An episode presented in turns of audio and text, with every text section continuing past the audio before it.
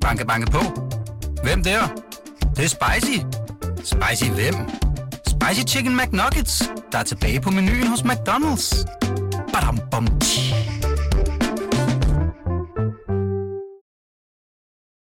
La mafia non è affatto invincibile, è un fatto umano e come tutti i fatti umani ha un inizio e avrà anche una fine.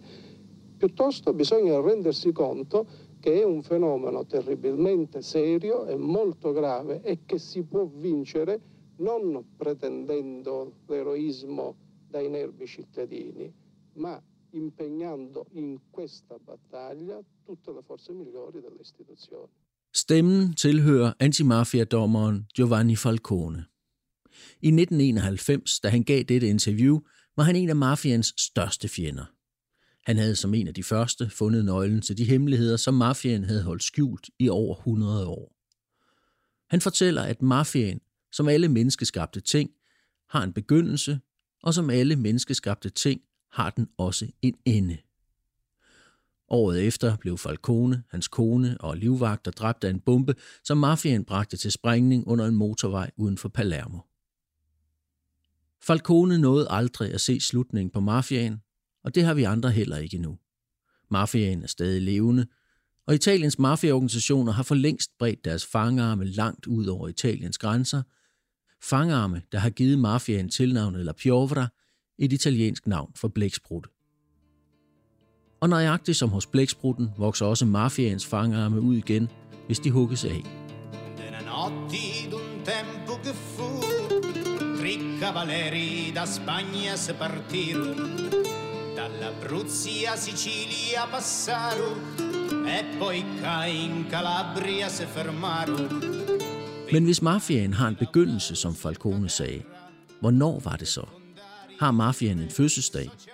Og hvordan gik det i hele taget til, at mafiaen opstod? For den opstod vel ikke bare sådan ud af det blå?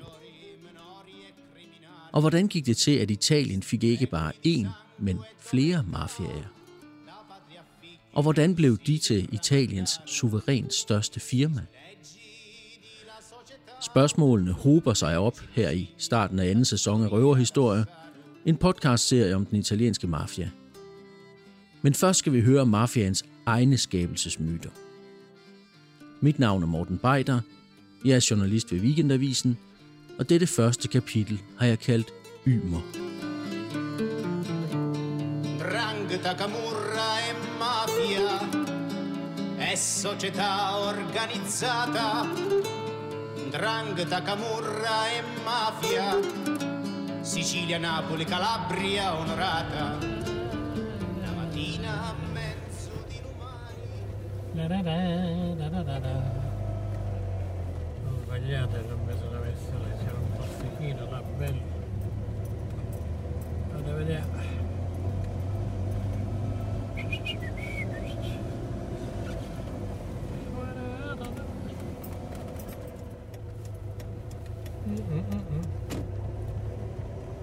Quello dell'autobus ci dice ma dove ti puoi infilare? Infatti quello della macchina che sono cornuta e oh, quello dell'autobus ti spacco qua, ti spacco là.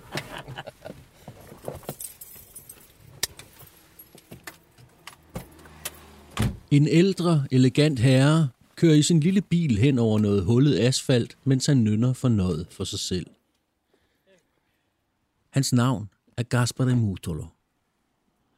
Hvis man slår hans navn op på Wikipedia, kan man se et gammelt sort-hvidt billede, som forestiller en yngre udgave af ham, der slæbes væk i håndjern af to betjente. Den i dag 81-årige Mutolo blev i 1969 i en alder af 29 aktivt medlem af den sicilianske mafia Cosa Nostra i Siciliens hovedstad Palermo. Indtil da havde han været automekaniker og biltyv. 23 år senere gik han over på statens side som den tredje store mafiaafhopper efter en kriminel karriere, hvor han havde kvalt dem, han fik besked på at kvæle, og hvor han havde ageret storkøbmand i mafiaens handel med heroin. Mary. Ti presento un giovenotto. Questa è mia moglie. I dag har han fået et nyt navn og et nyt liv, og han virker mest af alt som en rar gammel bedstefar, som bruger det meste af sin tid på at male naivistiske sicilianske landskaber med små blomster. Indimellem laver han også mere abstrakte, dystre malerier af uhyre, der kvæler hinanden med snodede telefonledninger. Jeg har selv et par stykker hængende hjemme i min egen dagligstue, og jeg må indrømme, at det har taget lidt tid at vende sig til dem. Mutolo er et stykke levende mafiahistorie, som stadig bidrager til mafia-efterforskningen og historieskrivningen med alt det, han kan huske. Og det er ikke så lidt. Vi skal lære ham bedre at kende senere i denne podcast. Når han optræder nu, så er det fordi, han har et bud på, hvad mafiaen kommer af. Jeg stiller ham spørgsmålet, da vi for 10 år siden møder hinanden første gang, og sidder i hans kunstmaler atelier, der er indrettet et værelse i den lejlighed, han bor i sammen med sin kone – som ventede tålmodigt på ham i alle de år, han sad i fængsel. Denne gang har jeg skiftet min gamle båndoptager med mikrokassetterne ud med en digital stereobåndoptager, for der er gået nogle år siden jeg lavede mine første mafia-interviews, og de teknologiske fremskridt har tilladt i hvert fald lydkvaliteten at blive bedre. Den er så god, at jeg under aflytningen af optagelsen hører det banke på døren, og jeg drejer mit hoved for at se, hvem der kommer ind. Se, Perché già sui quattro? Men det er døren til Gaspares atelier, der bliver banket på.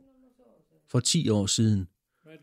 Og det er hans kone, som i mellemtiden er død og borte, der banker på. Under vores samtale spørger jeg Gaspare Mutolo, hvordan mafiaen opstod. Han forklarer, at vi skal langt tilbage i tiden, helt tilbage til den gang for omkring 1000 år siden, da normanderne altså nordiske vikinger i fransk sovs, havde sat sig på magten på Sicilien, efter at de havde nedkæmpet de gamle arabiske herskere. Una mafia,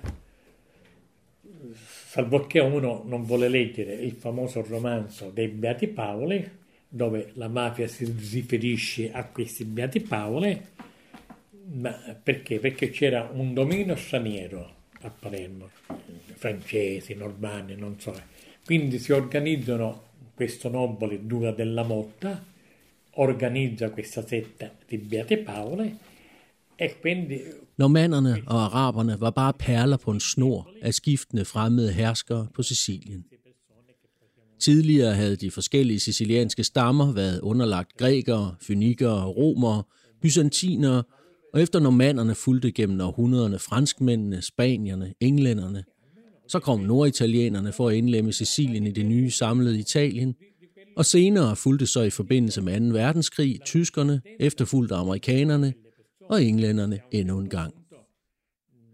I den sicilianske folkelige historiefortælling, som Gaspare Mutolo læner sig op af, var sicilianerne i lange perioder af denne permanente besættelse et undertrykt folk, som måtte finde sig i alle slags overgreb for de skiftende herskere. Mange fandt sig i det for ikke at gøre ondt værre, men indimellem udbrød der oprør. Både i den historiske virkelighed og i den mundtligt overleverede historiefortælling. I Beati Pauli hører til denne sidste kategori. Legenden fortæller, at der i den normanniske tid var nogle sicilianske adelige, som hungrede efter retfærdighed og tørstede efter hævn. De dannede et hemmeligt selskab af kutteklædte i Palermo, som gennem byens gamle arabiske kloaksystem kunne bevæge sig uset fra den ene ende af byen til den anden og myrde de fremmede, som havde begået overgreb på lokalbefolkningen. Dette selskab af formummede pop-up-hævnere kaldte sig for Ibeati Paoli. Og det er dem, mafiaen nedstammer fra, fortæller Gaspar de Mutolo. Det er i hvert fald, hvad han selv har fået fortalt, og det han selv tror på. En slags Robin Hood-bevægelse – der beskyttede de svage mod de stærke. E quindi questi difendevano i deboli e andavano contro a queste persone che facevano gli opprusi. Sa, ci sono state tante, tante cose brutte. In Sicilia è un popolo... Ma lei crede che la mafia deriva da, da questi beati Paoli? Sì, almeno di quello... lo dice. No, no, no, ma di quello che io... Guardi, di, di quello che, che dicono La discendenza viene da quelle persone. Eh. Gaspare Mutolo er ikke den eneste, der tror på den historie. Stribevis af andre afhoppere har fortalt det samme, når de er blevet spurgt om mafians oprindelse. Da den senere afhoppede mafiaboss Tommaso Buscetta blev gjort til mand af ære i Palermo, fik han for eksempel at vide, at mafiaen var, citat, født for at beskytte de svage mod de stærkes overgreb, og for at beskytte værdier som venskab, familie, respekten for det givende ord, for solidariteten. Sagt med et ord, fornemmelsen for ære. For vi sicilianere har følt os forsømt af de fremmede regeringer, og også regeringen i Rom. Derfor blev Cosa Nostras lov gældende i stedet for statens, og sådan har det været i skiftende tidsalder, også da organisationen endnu ikke hed Cosa Nostra, engang hed den i Carbonari, så hed den i Beati Paoli, og først da Cosa Nostra, fortalte den nu afdøde Buscetta til mafiaeksperten og sociologen Pino Arlacchi i 1994. Og den katanesiske mafioso Antonino Calderone fik nogenlunde samme historie serveret, da han blev optaget i 1962, og hans kommende boss fortalte mafioso-aspiranterne om den historie, som de nu skulle blive en del af. Og nu vil jeg så fortælle jer, hvordan Cosa Nostra opstod. Den opstod i det 13. århundrede, dengang folket gjorde oprør mod franskmændene. Der opstod de såkaldte Ibeati Pauli. Cosa Nostra stammer tilbage fra Ibeati Pauli. Det hele startede i Palermo, fik han at vide. Jeg kendte godt historien, fortæller Calderone i sine erindringer, men jeg tror ikke, de andre vidste noget om den. De havde ingen anelse om, hvem Ibeati Pauli var. Jeg var også nødt virke oplæst, men jeg havde altså læst alle de bøger, han henviste til. Også bøgerne om Coriolano fra skoven, Bastarden fra Talvano osv. Jeg vidste besked. Også Mutolo nævner en bog, han har læst, nemlig romanen i Beati Paoli, som udkom første gang omkring 1909, skrevet af den sicilianske forfatter og journalist Luigi Nartoli. Bogen var i øvrigt en slags forløber for den anden bog, Coriolano fra skoven, men fælles for alle bøgerne er, at de er romaner, fortællinger, der knytter sig til samme romantradition, som også Dumas' fortællinger om for eksempel de tre musketerer var en del af. Pure opspænd måske. Under alle omstændigheder uden den ringeste grad af dokumenterbart historisk grundlag. Det gælder også den første gang i Beati Pauli nævnes på skrift i et værk af den sicilianske historiker og adelsmand, markien af Villa Bianca, Francesco Maria Emanuele Gaetani, som levede i sidste halvdel af 1700-tallet. Gaetani skriver blot, at Ibert di Pauli blev født som en reaktion på normandernes overgreb på lokalbefolkningen, men hvor han vidste det fra, svæver i det uvisse. Men der var formentlig tale om mundtlige overleveringer, vandrehistorier, som var gået fra mund til mund gennem generationer. Pure opspind? Måske. Men også opspind kan materialisere sig og blive til klippefast materiale, hvis tilpas mange tror på historien. I hvert fald bærer en plads i Palermo i dag sektens navn, og fra en kirke, der støder op til pladsen, kan man bevæge sig ned i et system af underjordiske gange, som fører ind under et adelspalæ, og hen til et rum, som er blevet kaldt for Beati Pauliernes retssal, hvor de formummede hævnere efter sine afsag dommene over deres fanger. Et sådan retsmøde er levende beskrevet i den italienske film De sortmaskede ridere i Beati Paoli, som gik over de italienske biograflader af 1948, da dele af Italien endnu henlå i ruiner efter 2. verdenskrig, og landet to år tidligere havde afskaffet monarkiet og var blevet en republik. Giustizia per tutti. Io. Fratelli, qual è la pena che merita il colpevole di tanti delitti? La morte. Don Raimondo della Motta, il Tribunale Supremo dei Beati Paoli vi condanna. No, no, non mi uccidete. Non mi uccidete, è tutto falso, sono innocente. No, non mi uccidete! Sia eseguita È la tutto sentenza falso! dei Beati Paoli, Sono cavalieri innocente! della giustizia. No! No! At rummet vidderligt eksisterer dybt nede i Palermos indvolde, er der ingen tvivl om.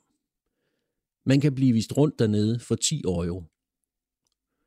Men det er jo i sig selv ikke beviser for, at Beati Paulierne eksisterede, eller at de brugte rummet som retssal. Det er måske mere sandsynligt, at øh, rummet startede som en del af det arabiske kloaksystem, og så blev udvidet, da der skulle udvindes byggematerialer til at opføre husene oven på jorden. Ganske som i Napoli, hvor mange af byens paladser hviler oven på deres egne stenbrud. Der er også en teori om, at rummets oprindelige funktion ikke var som retssal, men et såkaldt stanza dello scirocco, et sted, man kunne søge tilflugt i, når den hede afrikanske ørkenvind, Sciroccoen, gjorde livet surt på overfladen. Et slags beskyttelsesrum, altså. Og sådan fungerede rummet der også under 2. verdenskrig. Den med Berti Paulierne er altså en historie, man kan vælge at tro på eller ej. Men som skabelsesmyte har den fungeret udmærket for generationer af mafiosi, som ikke har det mindste imod tanken om at nedstamme fra en myteomspunden Robin Hood-forening i middelalderen, som der lang tid før bøgerne og filmene også blev skrevet sange om, som blev fremført af omrejsende skjalde på markederne i Siciliens byer. Og hver gang blev historien måske bedre og bedre.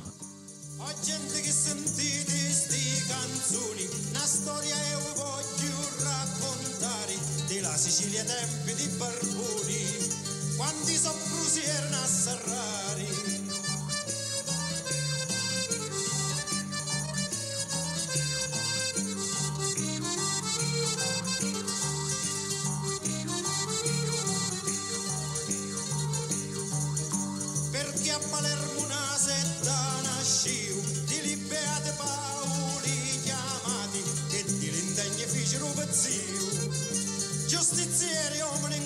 incappucciati.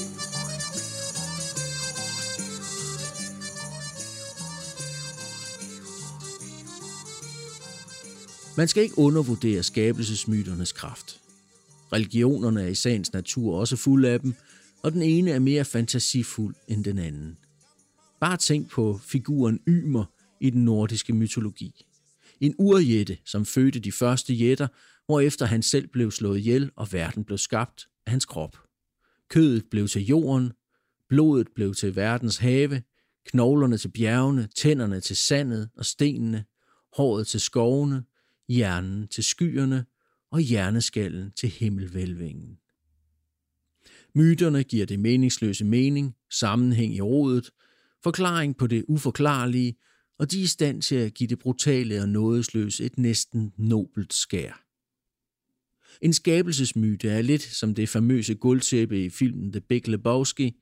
Det binder rummet sammen. Og mange andre mafialignende organisationer rundt omkring i verden har der også lignende fortællinger om, hvordan de er opstået.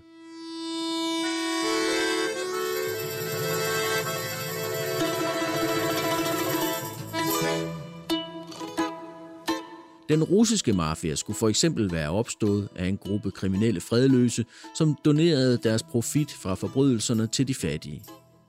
De kinesiske triader og tonger hævdes at stamme fra et hemmeligt selskab af krigere, kaldet de røde øjenbryn, som for 4.500 år siden forsøgte at vælte en despot. Også de var altså et slags frihedskæmpere, i hvert fald i fortællingen om dem selv. Og nu vi er ude i verden, hvorfor så ikke for en kort stund tage turen til Sydafrika, hvor en af de dominerende kriminelle organisationer, særligt i fængslerne, er den såkaldte Numbers Gang, talbanden. I virkeligheden er der tale om flere talbander, som hver har deres eget nummer, 26, 27 og 28.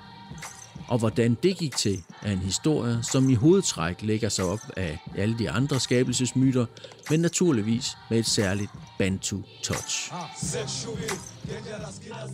Italian Productions. Dangerous Killers.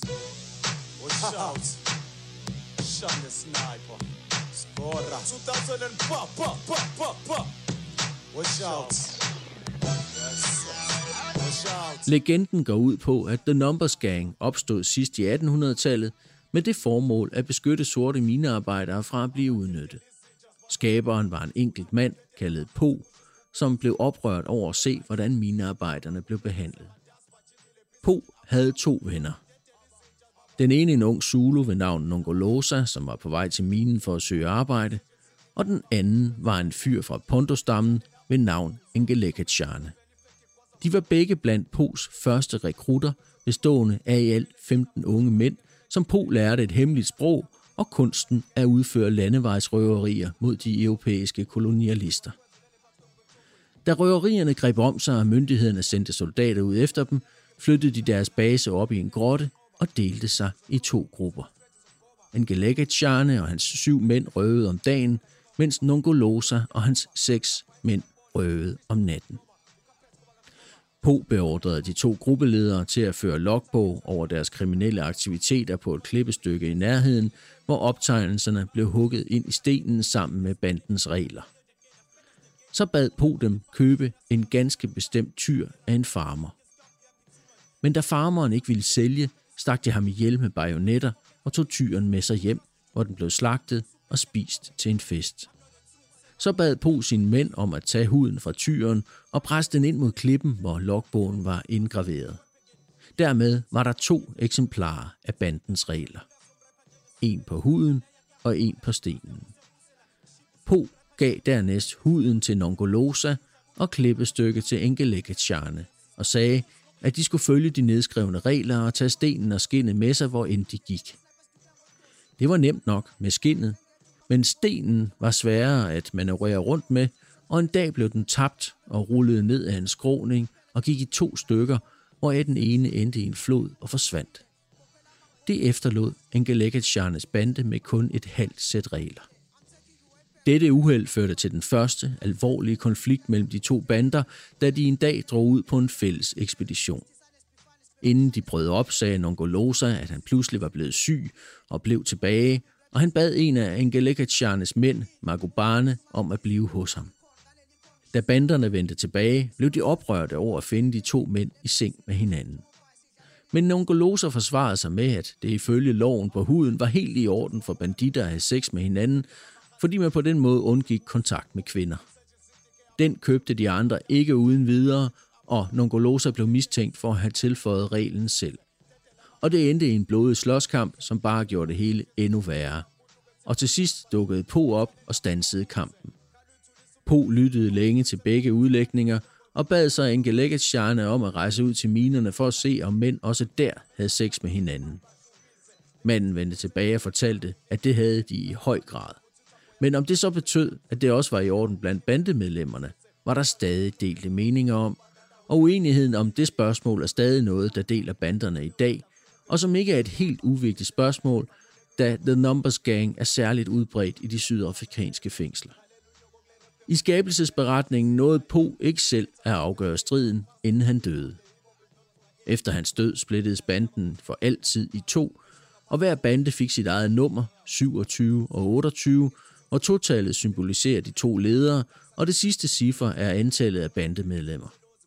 Den gamle praksis fortsatte med, at den ene bande røde om dagen og den anden om natten, og så gik det hverken værre eller bedre, end at de alle sammen en dag endte med at blive anholdt og havnede i fængsel. Her mødte de en ny gruppe bestående af seks mænd. De var ikke røvere som dem selv, men smuglere og hasardspillere.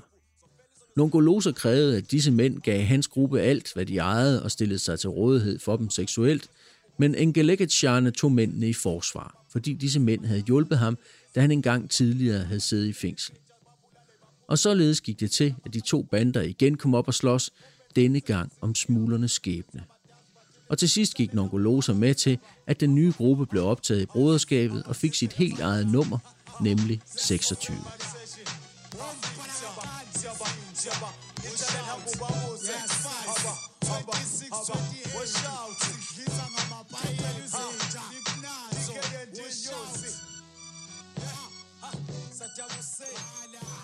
Her overlader vi sydafrikanerne til deres egen skæbne og historie og vender tilbage til Italien. For der eksisterer også blandt italienske mafiosi, i dette tilfælde de kalabresiske mafiosi i organisationen Andranghetaen, der har sin base på Italiens støvlesnude, en anden skabelsesmyte end den om de formummede hævnere i Beati Paoli. En historie, som på en gang fortæller, hvordan de tre store italienske mafiaer opstod. Det drejer sig om legenden om de tre edle ridere Osso, Mastrosso og Carcagnosso.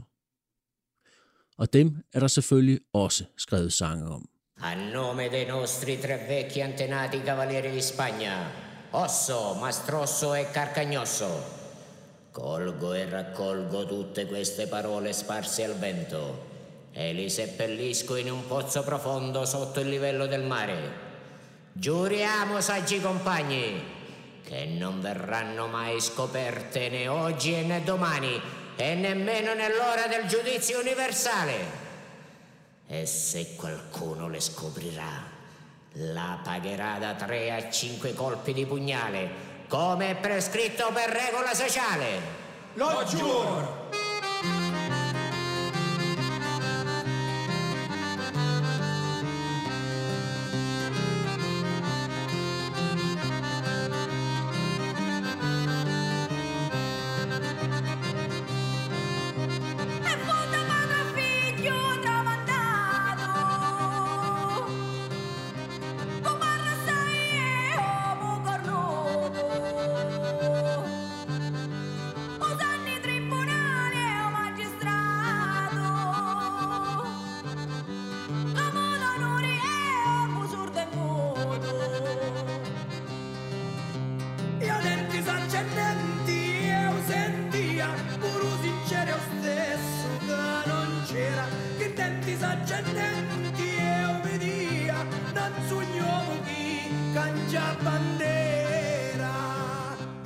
Legenden lyder, at der i den spanske by Toledo i 1400-tallet levede tre ridere Osso, Mastrosso og Carcagnosso. De var alle medlemmer af et hemmeligt kriminelt selskab kaldet La Guardunia, hvor medlemmerne levede efter et stramt sæt regler, kendetegnet af skarpe æresbegreber, god opførsel og en tæt religiøs tilknytning. I overvis havde gode forbindelser til bystyret, retsvæsenet og kirken sikret brødrene frit spillerum for deres kriminelle aktiviteter lige indtil en dag, hvor deres egen søster Juanita bliver voldtaget af en mand, som stod under selveste den spanske konges beskyttelse. Ikke desto mindre kalder udåden på blodhævn, som de tre brødre udfører i fællesskab ved at gennemhulle voldtægtsmanden med dolkestik. Det kan kongen ikke lade upåagtet gå hen, så de tre brødre bliver i retten dømt for mor og sendt i fængsel på øen Favignana ud for Sicilien, som på det tidspunkt var under spansk herredømme. År ud og år ind levede de tre brødre i en lille mørk celle, men de tabte ikke modet. Tværtimod. Dybt nede i jordens skød indvidede de deres celle til et helligt, ukrænkeligt sted, og de gav sig til at udstikke reglerne for et nyt hemmeligt selskab. De gjorde korsets tegn for sig og svor evigt troskab til Jesus Kristus, Guds enborgne, som fra det høje tager og giver, og de svor troskab til ærkeenglen Michael, som med sværet og vægtig hånd afgør ret og uret, og til Sankt Peter, som har nøgler til alle døre. Sammen udfærdede de love, hemmelige formler, regler, ritualer for optagelse og affiliation, esoteriske symboler, passwords og hele manualer, som ville kunne få det hemmelige selskab til at gro og brede sig, når de en dag igen var på fri fod. Næsten 30 år blev de i fængslet på den lille ø, og da de spanske kæder endelig faldt, og de var frie mænd igen, omfavnede de hinanden og sværede hinanden evigt troskab og gensidig respekt og drog sig i hver sin retning. Osso tog til Sicilien og grundlagde den sicilianske mafia Cosa Nostra. Mastrosso tog til Calabrien og grundlagde den kalabresiske mafia Andrangheta. Og Carcagnoso tog til Napoli og grundlagde den napolitanske mafia Camorra. Tre cavalieri da Spagna se partirono, dall'Abruzzi a Sicilia passarono e poi in Calabria se fermarono. 21 anni lavorarono sotto terra per fondare le regole sociali, leggi d'onori, di sangue e di guerra, leggi maggiori, minori e criminali sti regoli di sangue e d'omertà. Padre a figlio si li tramandaro sti sui leggi di la società. Leggi così ta storia d'assaro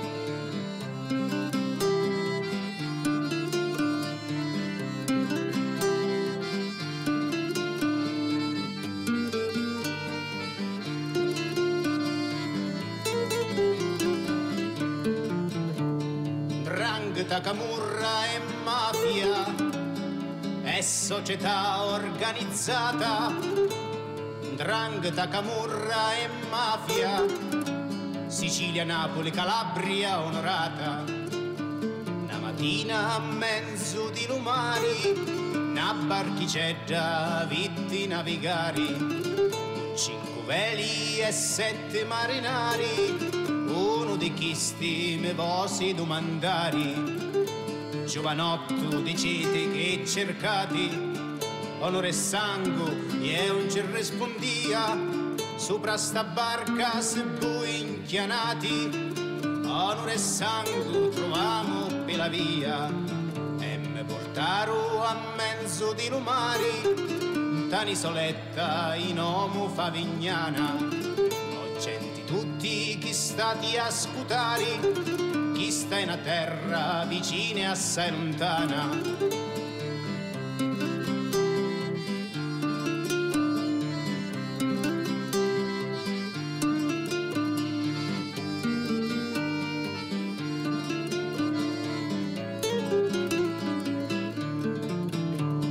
Drangheta, camurra e mafia, leggi d'onore, leggi d'omertà, Drangheta, camurra e mafia, ecco sgarra da pietà.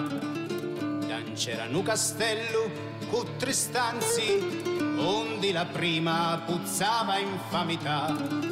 Tre cucci sangue da seconda non ci trovai, mentre in da terza nu corpo in società.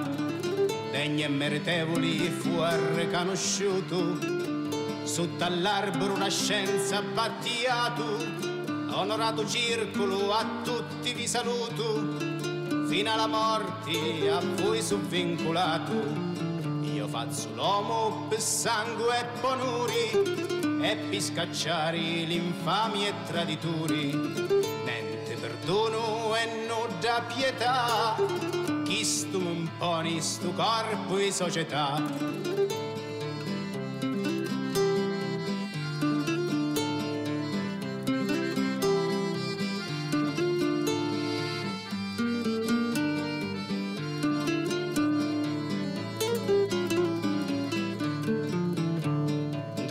Drangheta, camurra e mafia è società organizzata. Drangheta, camurra e mafia Af de tre brødre, Osso, Mastrosso og Carcagnoso, er der ikke det mindste spor i de historiske kilder. Og det gælder også selskabet La Guardunia, som ifølge myten skulle være blevet grundlagt i Toledo i starten af 1400-tallet af en gruppe indsatte i det lokale fængsel, og som levede af at røve, kidnappe og udføre mord på bestilling. Ganske som med i Beati Pauli, er der efter alt at dømme tale om en historie, der er gået fra mund til mund, og som til sidst så er blevet nedfældet på papir som en historisk kendskærning. I La Guardunias tilfælde en bog udgivet i midten af 1800-tallet. Spanske historikere, der har forsket i den myteomspundne sekt, kan i hvert fald ikke spore den længere tilbage og de tvivler på, at den nogensinde har eksisteret i virkeligheden. Men det er som sagt heller ikke virkeligheden, der tæller i denne sammenhæng, men effekten af fortællingen i sig selv. Når der afholdes møder i den kalabresiske mafia Ndrangheta, som jeg vil fortælle om i et kommende kapitel, så indvies mødelokalet først højtidligt i Osso, Mastrosso og Carcagnosos navn, og der er altid en statue af ærkeenglen Michael til stede som i den svejsiske by Frauenfeldt, hvor det for nogle år siden lykkedes italiensk politi sammen med deres svejsiske kolleger at optage et møde. Man hører tydeligt de tre ridderes navn, og der er ingen, der fniser. Det er dødelig alvor, inden medlemmerne af det hemmelige selskab så går over til at tale om de daglige forretninger, som er handel med kokain og heroin.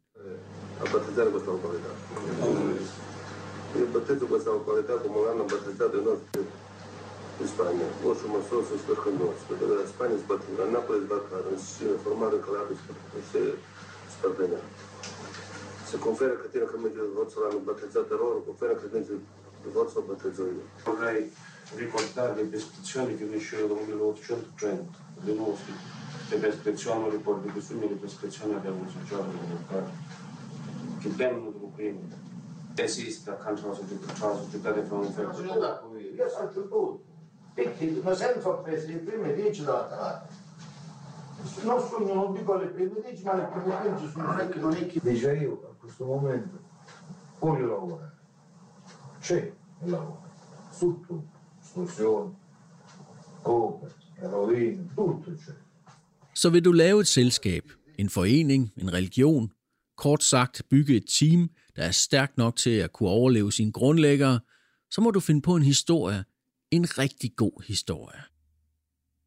Overfor den er virkeligheden ganske og aldeles underordnet. Ma lei crede che la mafia deriva da, questi beati Paoli?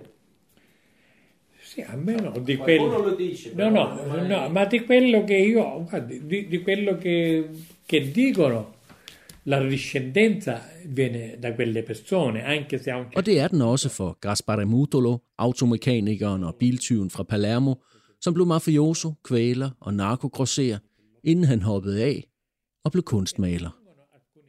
Men stadig i dag føler Gaspare Mutolo sig som efterkommer af de noble formummede hævnere fra Palermo, som, hvem ved, måske også gav inspiration til de meget senere røde terrorister, de røde brigaders såkaldte folkedomstole, hvor kidnappede politikere, embedsmænd og forretningsfolk, der var skyldige i rødbrigadisternes øjne, blev ført for retten, og nogle af dem dømt til døden. Her er for eksempel en optagelse af det telefonopkald, hvormed de røde brigader meddeler dødsdommen over den kristelige demokratiske leder Aldo Moro i 1978. Attenzione, messaggio numero 13 delle Brigate Rosse. Aldo Moro è stato giudicato dal Tribunale del Popolo.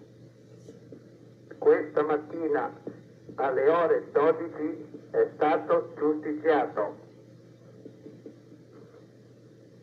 Potete trovare il suo corpo attorno al forte di San Martino. Fine messaggio. Gaspare Mutolo fortæller, at han var stolt over at være medlem af den lukkede forening af hedersmænd, som han opfattede mafiaen som, da han selv var medlem af den. Og at han aldrig ville være hoppet af, hvis den var blevet ved med at være, hvad den var engang. Ma quell'altra mafia, quella vecchia mafia, no? A te non dispiaceva, vero? Insomma, non ti saresti pentito per quella, vero? No, mai, mai. Anzi, io ero orgoglioso. E e te- cioè io quando sono passato da delinquente comune a mafioso, per me è stato come uno che studia e si laurea. Da jeg gik fra at være almindelig forbryder til at være mafioso, var det som en studerende, der bestod sin endelige eksamen og blev noget, der var nyttigt for samfundet. Det var dig, folk henvendte sig til, når de havde været udsat for en uretfærdighed, eller havde andre problemer, ingen andre end mafiaen kunne løse, siger manden, der har indrømmet 22 mor. Formummede hævnere, der handler i retfærdighedens tjeneste. Edle spanske ridere på flugt fra uretten. Sådan lyder skabelsesberetningerne, som de fortælles af mafiaen selv. Men man kan også støde på andre historier, mindst lige så fantasifulde, som er skabt af folk uden for mafiaen. En af dem er som mænd dansker. Han hed Emil Rasmussen og var en fynsk humlehandlersøn, som var blevet teolog, og som omkring det forrige århundredeskifte slog sig ned i Italien i halvandet år og sugede indtryk til sig. Også dengang blev der talt en del af mafia, hvilket jeg nok skal komme tilbage til i næste kapitel i denne serie. I 1921, for 100 år siden, udgav Emil Rasmussen på Gyldendals forlag romanen Mafia, hvor Rasmussen beskriver mafiaen som en form for ondskabens avl, der er fremkommet ved det, han kalder gejle røverhorders frosen i bævernes slavinder. Rasmussen fortæller om en ø, Sicilien, som gennem tiderne har taget mod skiftende herskere med spredte ben som en babylonisk hore. I denne blanding af kulturer og raser findes roden til ondskaben, synes Rasmussen at mene for 100 år siden.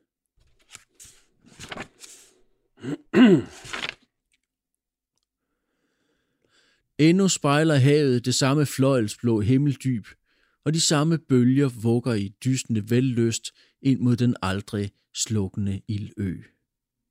Men horder af mænd med krumme næser og vasse øjne har nedtrampet haver og aure, lagt de stenfaste rester af pragt i grus, kastet fredens mænd i lænker og taget deres kvinder med vold, avlede børn, for hvem nye horder med nye ansigter skulle smede længden. Vold og bloddåd avlede, trælkvinder fødte, det gav en egen race, hvis blod var en ekstrakt af folkeslag fra tre verdensdele. Nok var de som tilfældigt sammenfaret af de fire vinde, men dog bundfældedes der faste egenskaber, som bandt sammen og skilte ud fra den øvrige verden, gjorde klumpen til et folk. Røverhordernes blodtørst bevarede de, ran blev en borgerlig næringsvej, et sårende ord betaltes som et dolkestik. At vaske sine hænder i en fjendes blod blev den højeste vellyst et hjerte kan rumme. Der gives vel ikke i verden et mere blodtørstigt himmelstrøg. Inden for den kreds øjet omspænder fra det punkt, hvor bronzetyren i gamle dage bevægede sin bu med levende menneskebørn, offres endnu et menneske voldeligt på hver af årets dage. Netop sådan måtte ynglen blive efter gejle røverhøvdingers frosen i bævrende slavinder. De blev de få, måske, men de rådede. De satte præg på øen, som ilden, der brænder tæt under jordskorpen, som Etna, som de hede, stinkende svoglminer, som den hede marsala og de uendelige hække af blodgeranier. Ilden og blodets børn. Rasmussen malede med den brede, svulstige pensel, som så mange andre forfattere på hans tid. Han synes at mene, at sicilianerne er udstyret med et særligt mafiagen, der gør dem mere disponeret over for organiseret kriminalitet end andre. Det er en påstand, jeg også har hørt ellers forstandige gamle italienere fremføre, måske fordi de ikke kan eller ikke vil finde andre forklaringer. Men et af Rasmussens ordbilleder har bevaret sin klarhed og passer også på situationen i dag. Og det er, når han skriver. Midt i det blå hav ligger den strålende ø da som et skib uden rorkæde. Lidet nytter det, om kaptajnen står på kommandobroen, om hver mand er på sin post og gør sin pligt. Skibet driver i bølgernes vold.